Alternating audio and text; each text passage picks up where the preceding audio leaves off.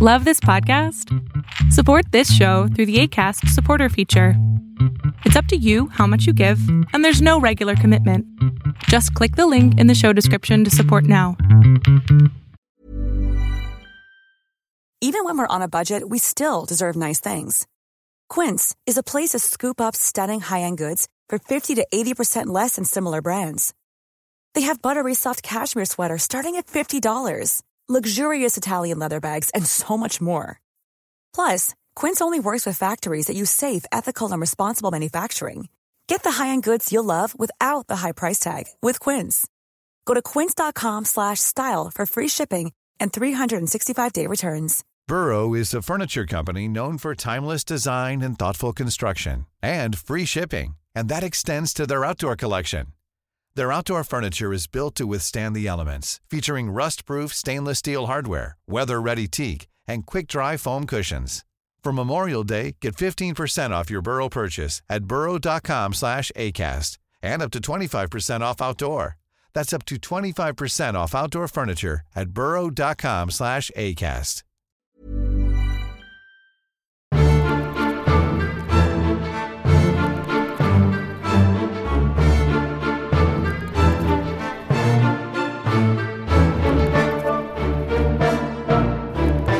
Good morning, good afternoon, and good evening, Undying Light listeners. I am your host, Pastor Alex, and we are back at it again with another new episode in our long series on Lutheran confessions. Uh, basically, again, it's just a rounding out of the Lutheran theology, how we articulate it, how we interpret it, and our stances on various doctrines. So if you are not a patron with us, then you're uh, quite truthfully missing out because we are uh, doing a lot of uh, additional episodes. For instance, this week I've recorded part three of the baptismal uh, discussion that I'm working through. And uh, so, week one, we looked at uh, sacrament and ordinance. Week two, we looked at scripture. And then week three and probably four and five, we're going to be looking at early church fathers. And then we're going to uh, look at some other doctrinal pieces and uh, basically trying to articulate what, what it is that we as Lutherans confess. So we're going to go back to the Augsburg Confession on that. Uh, as we are working through the Lutheran theology, um, you know, I, I, present these episodes ahead of time for you and uh, for the patrons at least, and then you will get these on a Tuesday or Friday drop. So if you become a patron for as little as a dollar a month, you can do a whole year. That's ten dollars, I think. I give a discount, and I'm also working on some other promotions that if you are a, new patron or even existing patron, then you will get some uh, bo- bonuses and perks, maybe some merchandise and stuff like that. Uh, we are working on building up to a giveaway, so I'd love to give a commentary away of the reader's choice, and uh, so that's that. Uh, we've got a lot coming at you uh, in coming weeks. Um, as this episode drops, we wrapped up Proverbs last Friday and uh, we will be getting into the Psalms this week. And if you hear a little little guy in the background of my studio, I am currently hanging out with my son uh, as my wife is out uh, at a Bible study. So uh, he is joining us, and hopefully he'll not make too much racket. But up oh, there he goes, little little squirmy. So we're uh, you know we talked uh, last week about doing um, these articles, these confessions, and looking at this commentary of them and you know, I, I started to really think about it, and I might have jumped the gun on just going through this commentary set. Uh, and uh, so I want to kind of lay out what I'm thinking about in the next few episodes here. So as we progress in the coming weeks on the Lutheran theology, I like I said, I think I kind of jumped the gun a little bit um, on the commentary section because really the Book of Concord has wonderful commentary in it already. Uh, the book I have in my possession is additional commentary, and again, there's plethoras of commentaries on all sorts of things in the Bible uh, from various theologians. Even within the same denomination, there are many, many, many different types of commentary. But I was really kind of was just kind of examining the formula of Concord before I started recording this, and I really think that might be just as impactful for the listener. So we're gonna kind of uh, we're gonna wrap with this episode today, and we're gonna do one uh, commentary on Article 17, the return of Christ for judgment. Uh, and then we're going to go right into the formula. Then we're going to work through the formula on some various pieces, some of those that are uh, you know pretty hard hitting, uh, and then we're going to go do the Smalcald articles and then the large and small catechism that Luther wrote. Then we should be done with the Book of Concord, and we'll move into the baptismal episodes, the Lord's Supper episodes, and other Lutheran theology that as we come across it. So that is uh, kind of the uh, play, the game that I'm trying to work out. The play for the game, I guess. I don't know. Uh, we're we want to make sure that we hammer out all of the proper content for your uh, for your listening pleasure. So, uh, the return of Christ. This one was a uh, question uh, presented to me by my uh, patrons. They wanted me to read some commentary on it. Uh, I did a whole long, long, long series on eschatology, so you can go all the way back to August of 2020 and listen through. I think there's got to be over 50 episodes in that set. Um, but go back and listen to those. Those are, you know, they're really, really good content that uh, I was able to hopefully produce for you. Again, not an exhaustive search. There's uh, so much more that can be had at that. Um, but I think this article helps lay out just some basic fundamental principles to the Lutheran understanding of eschatology. So let's look at it. The text in Article 17 states this Our churches also teach that at the consummation of the world, Christ will appear for judgment and will rise up all the dead. To the godly and the elect, he will give eternal life, and to the and endless joy. But ungodly men and devils he will condemn to be tormented without end. Our churches condemn the Anabaptists who think that there will be an end to the punishments of condemned men and devils. They also condemn others who are now spreading the Jewish opinions on the effect that before the resurrection of the dead, eh, the godly will take possession of the kingdom of the world, the godly being suppressed everywhere. So there's a lot that uh, Lutherans really assert right off the bat. And if you are familiar with any of the um, four major views, we did whole episodes on those last uh, or two years ago now, a year and a half ago, and we went through dispensationalism, pre and and, and historical, and then or yeah, premillennialist, uh, dispensational premillennialist, historical premillennialist, and then a postmillennialist and amillennialist or revealed eschatology. Lutherans are, would be traditionally more in a revealed eschatology category, uh, and that very much states that we reject the Anabaptists who think uh, that the church or the punishments will come to an end for the ungodly. This essentially would be a universalist opinion that uh, at some point all of the uh, people will then be reconciled back to Christ after a short period of punishment. Not biblical. Uh, we also reject that the godly will take possession of the kingdom of the world, uh, the ungodly being suppressed everywhere. So we do reject that notion, which is uh, kind of a, some elements to the postmillennialist argument, uh, as well as within the first statement. The first few lines of the statement, we reject the any of the premillennialist aspects because there's no pre-rapture uh, before you know some seven year tribulation and thousand year millennial reign. So uh, you can go back and catch all those episodes. I had a wonderful, wonderful pastor uh, who joined me for the amillennialist episode. So go back and listen to that, and uh, you'll be hopefully greatly rewarded by his knowledge. So let's uh, let's dig into some of this commentary, and then we'll see where time allows us to be for the day. The German text contains no significant variance. This article uh, consists of three parts. One, the affirmation of the belief in Christ's return for final judgment over all people. Two, the rejection of anything which is suggested of the doctrine of uh, apocalypsis. And three, the rejection of the notion of uh, earthly millennial reign.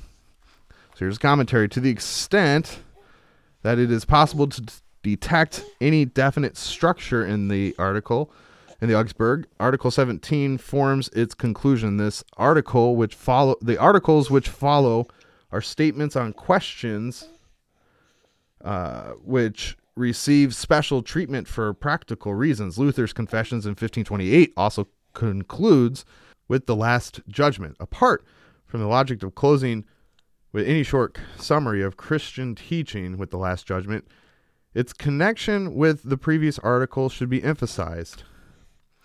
The discussion on civil affairs is not seen in its proper perspective unless it's kept in mind that this world will pass away when Christ establishes his kingdom and glory. The Augsburg Confession adheres to the Apostles' Creed, be- but because of the Anabaptists, it was necessary to speak about the last things in more detail than the Apostles' Creed does. The article adds that the devil and the ungodly will suffer in eternity. This is not because of any particular interest in emphasizing the nature of punishment. Luther's confession states that the wicked, together with the devil and his angels, shall uh, perish eternally. The Swashburg articles speak of Christ punishing the ungodly and condemning them eternally together with the devils. While the expressions may be different, their common bond is the belief of the, an eternal separation between believers and the ungodly. This is the article's main point, which is further demonstrated in the condemnation of the Anabaptists, who have revived the ancient doctrine of apocatastasis. I've never heard of that word before. this doctrine, attributed especially to Origen, held that all things will be restored at the end of times and that the devil himself would be reconciled to God. In the first edition of the Augsburg Confession, Origen's name was included. In addition, the Augsburg opposes those who believe that before the resurrection, the righteous will rule on earth and suppress the ungodly. Here, the AC attacks the idea of a millennial reign. Shortly before the Diet, proceedings had been taken against an Anabaptist who had entertained thoughts of a conquest of the Holy Land to establish an earthly prophetic kingdom. Even apart from such an occasion, however, the reformers are clearly opposed to the notion of establishing the kingdom of God on earth. Hey, buddy. Any such thing is prohibited by a doctrine of the two kingdoms. In addition, we'll talk about that as we get into more of the Lutheran theology. In addition, the actions of Thomas Müntzer had contributed greatly to the revulsion against the line of thought. A confutation naturally offers no objection Article 17 and receives no further commentary in the Apology. Where Melanchthon simply repeats the content of the article, this lack of disagreement and an overview of the theological historical context at the time of the Reformation are evidence that there is nothing seriously at stake here. All that is was necessary was to affirm the teaching of the church and to reject the contemporary deviations. So that is uh, going to kind of take conclude our time a little bit in the uh, um, commentary. Now, again, I you know if you want to read more commentary, I'll gladly send you uh, the links to this book that I have. Um, but uh, you can also go and just get the Book of Concord online, and we're going to read. Um, we'll read through some of the formula of Concord. And again, uh, there's a lot of great commentary in this, and so I hope it will help you to understand. Now, we did look at Article 17, but that was one that was requested. I should have wrapped it in last week's show, but uh, time did not allow me to. But I want to uh, turn our attention back to Article 5. This is coming from the Formula of Concord, and this I think will help explain how Lutherans just ultimately interpret Scripture. And we're going to look at some of these elements uh, as we dig into it. Uh, you know, we'll be able to parallel this teaching with you know episodes down the road. So uh, this is law and gospel, and the chief question at issue in this controversy is the question has been is the preaching of the holy gospel strictly speaking only a preaching of grace which proclaims the forgiveness of sins? Or is it also preaching of repentance and reproof that condemns unbelief? Since unbelief is condemned not in the law but wholly through the gospel. The affirmative thesis is the pure doctrine of God's word. We believe and teach and confess that the distinctions between law and gospel is an especially glorious light that is maintained with great diligence in the church, so that, according to St. Paul's admonition, the word of God may be rightly divided. We believe, teach, and confess that, strictly speaking, the law is a d- divine doctrine which teaches that teaches what is right and God pleasing, and which condemns everything that is sinful and contrary to God's will. Therefore, everything which condemns sin is and belongs to the proclamation of the law. But the gospel, strictly speaking, is the kind of doctrine that teaches that a man who has not kept the law and is condemned by it should believe, namely, that Christ has satisfied and paid all, for all guilt, and without man's merit has obtained and won for him the forgiveness of sins, the righteousness that avails before God, and eternal life.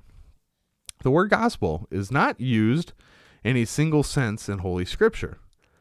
The, and this is the original occasion of the controversy. Therefore, we taught, we believe, teach, and confess that when we when the word gospel means the entire doctrine of Christ, which he proclaimed personally in his teaching ministry, and which the apostles also set forth, according to the examples noted in Mark chapter 1 verse 15 and Acts chapter 20 verse 24. And it is correct to say or write that the gospel is a proclamation both of repentance and the forgiveness of sins. But when the law of the gospel when but when the law and gospel are opposed to each other, as when Moses uh, is spoken of as a teacher of the law in contrast to Christ as a preacher of the gospel, then we believe, teach, and confess that the gospel is not a proclamation or contribution and reproof, but is strictly speaking, precisely a comforting and joyful message which does not reprove or terrify, but comforts consciences that are frightened by the law, directs them solely to the merit of Christ, and raises them up again by the delightful proclamation of God's grace in favor through uh, the merits of Christ. Uh, we're gonna, I'm going to read some more of this because I find it to be exceptionally important for us, and then we're going to read the antitheses. Uh, so there's uh, just a few statements left. Statement eight. Now, as to the discourse of sin, disclosure of sin, as long as men hear only the law and hear nothing of Christ, the veil of Moses covers their eyes. As a result, they fail to learn the true nature of sin from the law, and thus they become either conceited hypocrites like the Pharisees, or they despise, uh, or they despair as Judas did, etc. Therefore, Christ takes the law into his own hands and explains it spiritually. Matthew chapter 5 verses 21 through 48, Romans 7:14. Then God's wrath is revealed from heaven over all sinners. And man learned how fierce it is. Thus they are directed back to the law. And now they learn from it for the first time the real nature of their sin and the acknowledgement which Moses could never have wrung for them. Therefore, the proclamation of suffering and death of Christ, the Son of God, is an earnest and terrifying preaching, and advertisement of God's wrath, which really directs people into the law after the veil of Moses has been removed from them. So they now know that for the first time what great things God's de- God demands of us in the law, none of which we could fulfill. And we should seek now all our righteousness in Christ. Nevertheless, as long as, as long as this namely the passion and death of Christ, proclaims God's wrath and terrifies people, it is not, strictly speaking, the preaching of the gospel, but the preaching of Moses and the law. And therefore it is an alien work. As Christ, by which we he comes as to his proper office, namely to preach grace and to comfort and to make alive. And this is the preaching of the gospel, strictly speaking. All right, so we've got uh, the antithesis here. Uh, this is the rejected contrary doctrine. Hence, we reject and deem it as false and detrimental when men teach that the gospel, strictly speaking, is the proclamation and conviction and reproof, and not exclusively a proclamation of grace. Thereby, the gospel is, again, changed into a teaching of the law. The merit of Christ and the Holy Scriptures are obscured. Christians are robbed of true comfort, and the doors are again open to the papacy. So, this will lead us into a question on the third function of the law. There's three uses of the law, but uh, this is the third function that often is uh, rejected or essentially uh, kind of stood against by the Lutherans. The law has been given to men for three reasons. One, to maintain an external discipline against unruly and disobedient men, two, to lead men to the knowledge of their sin, and three, after they are reborn, and although the flesh still, uh, flesh still inherit, inheres in them, to give them on that account a definite rule according to which they should pertain and regulate their entire life. It is concerning The f- third function of the law that is a controversy had arisen amongst few theologians. The question, therefore, is whether or not the law is to be urged upon reborn Christians. One party says yes, the other party says no. Affirmative theses, the correct teaching, Christian teaching in this controversy. This is what Lutherans believe. We'll read through this. We believe, teach, and confess that although people who generally believe and whom God has truly converted are freed through Christ and the curse and coercion of the law, they are on that account without the law. On the contrary, they have been redeemed by the Son of God precisely that they should them ex, uh, they should exercise themselves day and night by the law. Psalm 119:1. And in the same way, our first parents, even before the fall, did not live without the law, for the law of God was written in their hearts when they were created in the image of God. We believe, teach, and confess that the preaching of the law is to be diligently applied, and not only to unbelievers, but to the impotent and the impotent, but also to people who are genuinely believing, truly converted, regenerated, and justified through faith. For although they indeed re- are reborn and have been renewed in the spirit of mind, such regeneration, renewal, is incomplete in this world. In fact, it is only begun. In the spirit of the mind, and the believers are in, contra- in constant war against their flesh, that is, their corrupt nature and kind, which clings to them until death. On account of this old Adam, who adheres in people's intellect, will, and their powers, it is necessary for the law of God consistently to light their way, lest in their merely human devotion they undertake self decree and self chosen acts of serving God. This is further necessary, lest the old Adam go his own self willed way. We must be coursed against his own will, will not only by the admonition and threats of the law, but also by its punishments and plagues, and follow the Spirit and surrender himself a captive. As uh, 1 Corinthians 9 27 states, Romans 6 12, Galatians 6 14, Psalm 119 1, Hebrews 13 21.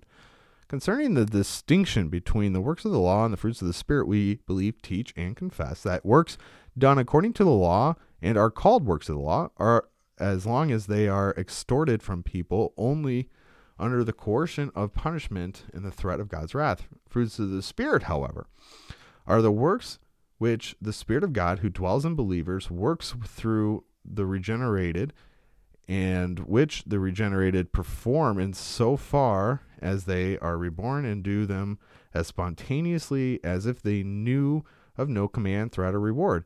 In this sense, the children of God live in the law and walk according to the law of God. In the epistle, St. Paul calls it the law of Christ and and the law of the mind. Thus, God's children are under the law, are not under the law, but under grace. Romans 7 23, 8 1, and verse 14.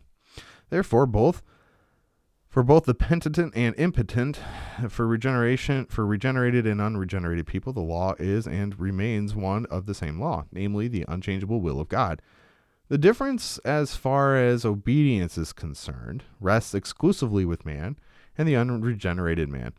Just as regenerated according to the flesh does what is demanded by of him by the law under coercion and unwilling, uh, but the believer without coercion and a willing spirit, insofar as reborn, does what no threat of the law could ever uh, wrung from him. The antithesis. According, accordingly, we condemn as dangerous and subversive of Christian discipline and true piety the erroneous teaching that the law is not to be urged in the manner of and measure above described upon Christians and genuine believers, but upon non believers, non Christians, and the impotent. So understanding third use of the law, it's uh, and and sometimes I think the language may not have been quite as clear as I wanted it to be. But if we take uh, the first two uses of law, let's go back to those. Let's look at those first two uses again. Uh, this is to maintain external discipline against unruly and disobedient men. So uh, the first use of the law keeps you confined in uh, living outside of the norm of the will of God. For instance, as a Christian, your first use of the law restricts you and keeps you on the path, guided towards Christ. You won't be murdering people. You won't be, you know, committing adultery, though you may. I mean, Paul killed people. I, I, I really go back to what Scripture shows me, and and the fallibility of man is is very evident there. David was an adulterer and a murderer, so was Paul, and but that doesn't give us the excuse. But the first use of the law is the external discipline. Is how we you know look and say, okay, these are the essentially the bumpers of life. Uh, the second use of the law is that you lead men to a knowledge of their sin. So when I preach a sermon, I am delivering most of the time the second use of the law. I am demonstrating to the listener, the congregant, that their sin is killing them and they need to be freed from that. But if I go and say you can only be freed from it if you do these certain works, then that's the third use of the law. I'm saying that if you have to do these things actively in order to live according to the law, then you're going to be punished under the law, as Paul tells us in Romans. So the third use of the law becomes very sticky point for Lutherans because it is not our job as preachers to adhere another law upon them. I I give them the law in in essentially the second use as I am highlighting the sin that might be running rampant in their lives, and then I turn and deliver them the gospel, which will free them from their lives. So that is uh, the the functions of the law. Again, not exhaustive, and we can certainly spend much more time on it. But uh, I kind of want to just work through some of these, and we're again, I'm going to skip over the Holy Supper of Christ because we're going to talk about that more in depth on our sacrament episode. But I want to go to the person of Christ. This is Article uh, eight, and we're going to read through it pretty quick. Uh, it says, in connection to the controversy of the Holy Supper, disagreement had arisen between authentic theologians of the Augsburg Confession and the Calvinists who have misled some other theologians also concerning the person of Christ, the two natures of Christ, and their properties. The chief question has been because of the personal union of the person of Christ, do the divine and human natures together with their properties, really, that is indeed, in deed and truth, share with each other, and how far does this sharing extend? The sacraments have have asserted that in Christ the divine and human natures are personally united in such a way that neither of the two really, that is, indeed and truth, share in the properties of the of the other, but have in common only one name. They declare bodily that the personal union makes merely the names common, so that God is called man and man is called God, but that God really, that is, indeed and in truth, have has nothing in common with humanity, and that ma- humanity really has nothing in common with the deity, its ma- majesty and its properties. Dr. Luther and his followers have contended for the opposite view against the sacraments, the anti, the affirmative thesis here, and this one's a bit long. Um, there's 18 statements in it. We're not going to read all 18 just for time's sake, but we're going to read a couple just to get an idea of what they say here. Uh, the te- teaching of the Christian church concerning the person of Christ. To explain and settle the controversy according to Christian faith, we teach, believe, and confess the following that the divine and human natures are personally united in Christ in such a way that there are not two Christs, one the Son of God and the other the Son of Man, but a single individual in both the Son of God and the Son of Man. Luke 1 3 35 and Romans 9 5. We believe, teach, and confess that the divine and human nature are not fused into one essence, and that the one is not changed into the other, but that it retains its essential properties, and that they never become the properties of the other nature. The properties of the divine natures are on, omnipotence, eternity, infinity, and, and according to the natural property by itself, omni, omnipresence, omniscience, etc., which have become properties of the human nature, which never become properties of the human nature. I should clarify that. The attributes of the human nature are a are to be a corporal creature, to be flesh and blood, to be finite and circ- uh, circumscribed, to suffer and die, to ascend and to descend, and to move from one place to the other, to endure hunger, thirst, cold, heat, and the like, which never become the properties of the divine nature. And so, and it, and it goes on and continuously. You know, we might visit this in next week's episode a little bit more too. What, let's do that. Let's uh, we'll read up to statement nine here, and then we'll pause for the week, and then we'll pick up with statement 10 next week because I really find this to be fascinating and hopefully helpful in your articulation uh, of the nature of Christ. So let's read statement 9. Well, technically it's statement 5, but I got two numbers here, right? either or. Since both natures are united personally, that is, in one person, we believe, teach, and confess that this personal union is not a combination or connection in, and of such a kind that neither nature has anything in common with the other. Uh, with the other personally. That is on account of the personal union. I got a little tied up there. My, I've, uh, I'm looking at a, essentially a black screen with white letters, and I like my lines just kind of, I don't know, maybe I need glasses. All right, let's continue. As when two boards are glued together and neither gives anything to or takes anything from the other. On the contrary, here is the highest communion with God, truly, uh, which God truly has with man. Out of his personal union and resolent, exalted, and infallible sharing there flows everything human that is said and believed about God, and everything divine that is said and believed about Christ the man. Ancient fathers have illustrated this union and sharing of the natures by the analogy of incandescent iron in the uh, in the union of the body and the soul of man. All right, so we're going to pause here, and we'll pick back up with statement ten um, next week, and we will look at uh, Christ's descent into hell. That'll be a fun one uh, the church usages and uh, called adiaphora. I love that word. I actually use that all the time in my church because I get people who uh, like to, you know, try to uh, say something. I'm like, eh, it's kind of an adiaphora thing. You know, it's really the color of the carpet. Who cares? You know, so we either go or we don't go. It doesn't matter either way. So we'll talk about that God's eternal foreknowledge and election and other factions which have committed. Now, I do want to go back and we'll look at the apology too a little bit, I think, in terms of a couple of the articles if we want to touch base on any more of those in depth. Again, I tried to survey through the apology and uh, quickly touch base on some of those.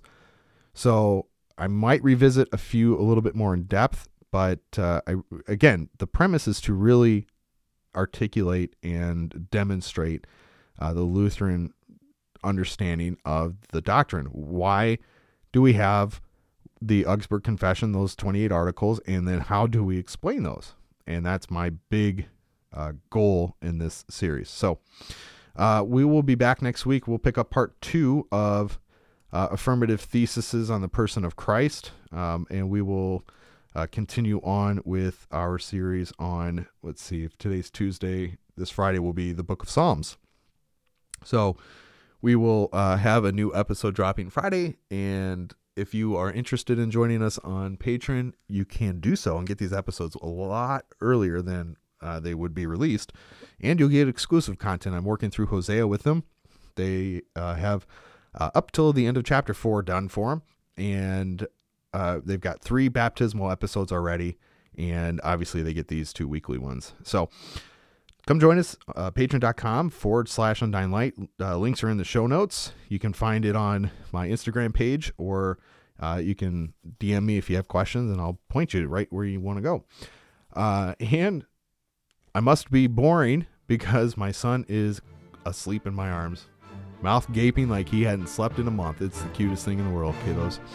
All right, ladies and gentlemen, that takes care of this week. I hope you have a wonderful week. God bless. We'll see you Friday.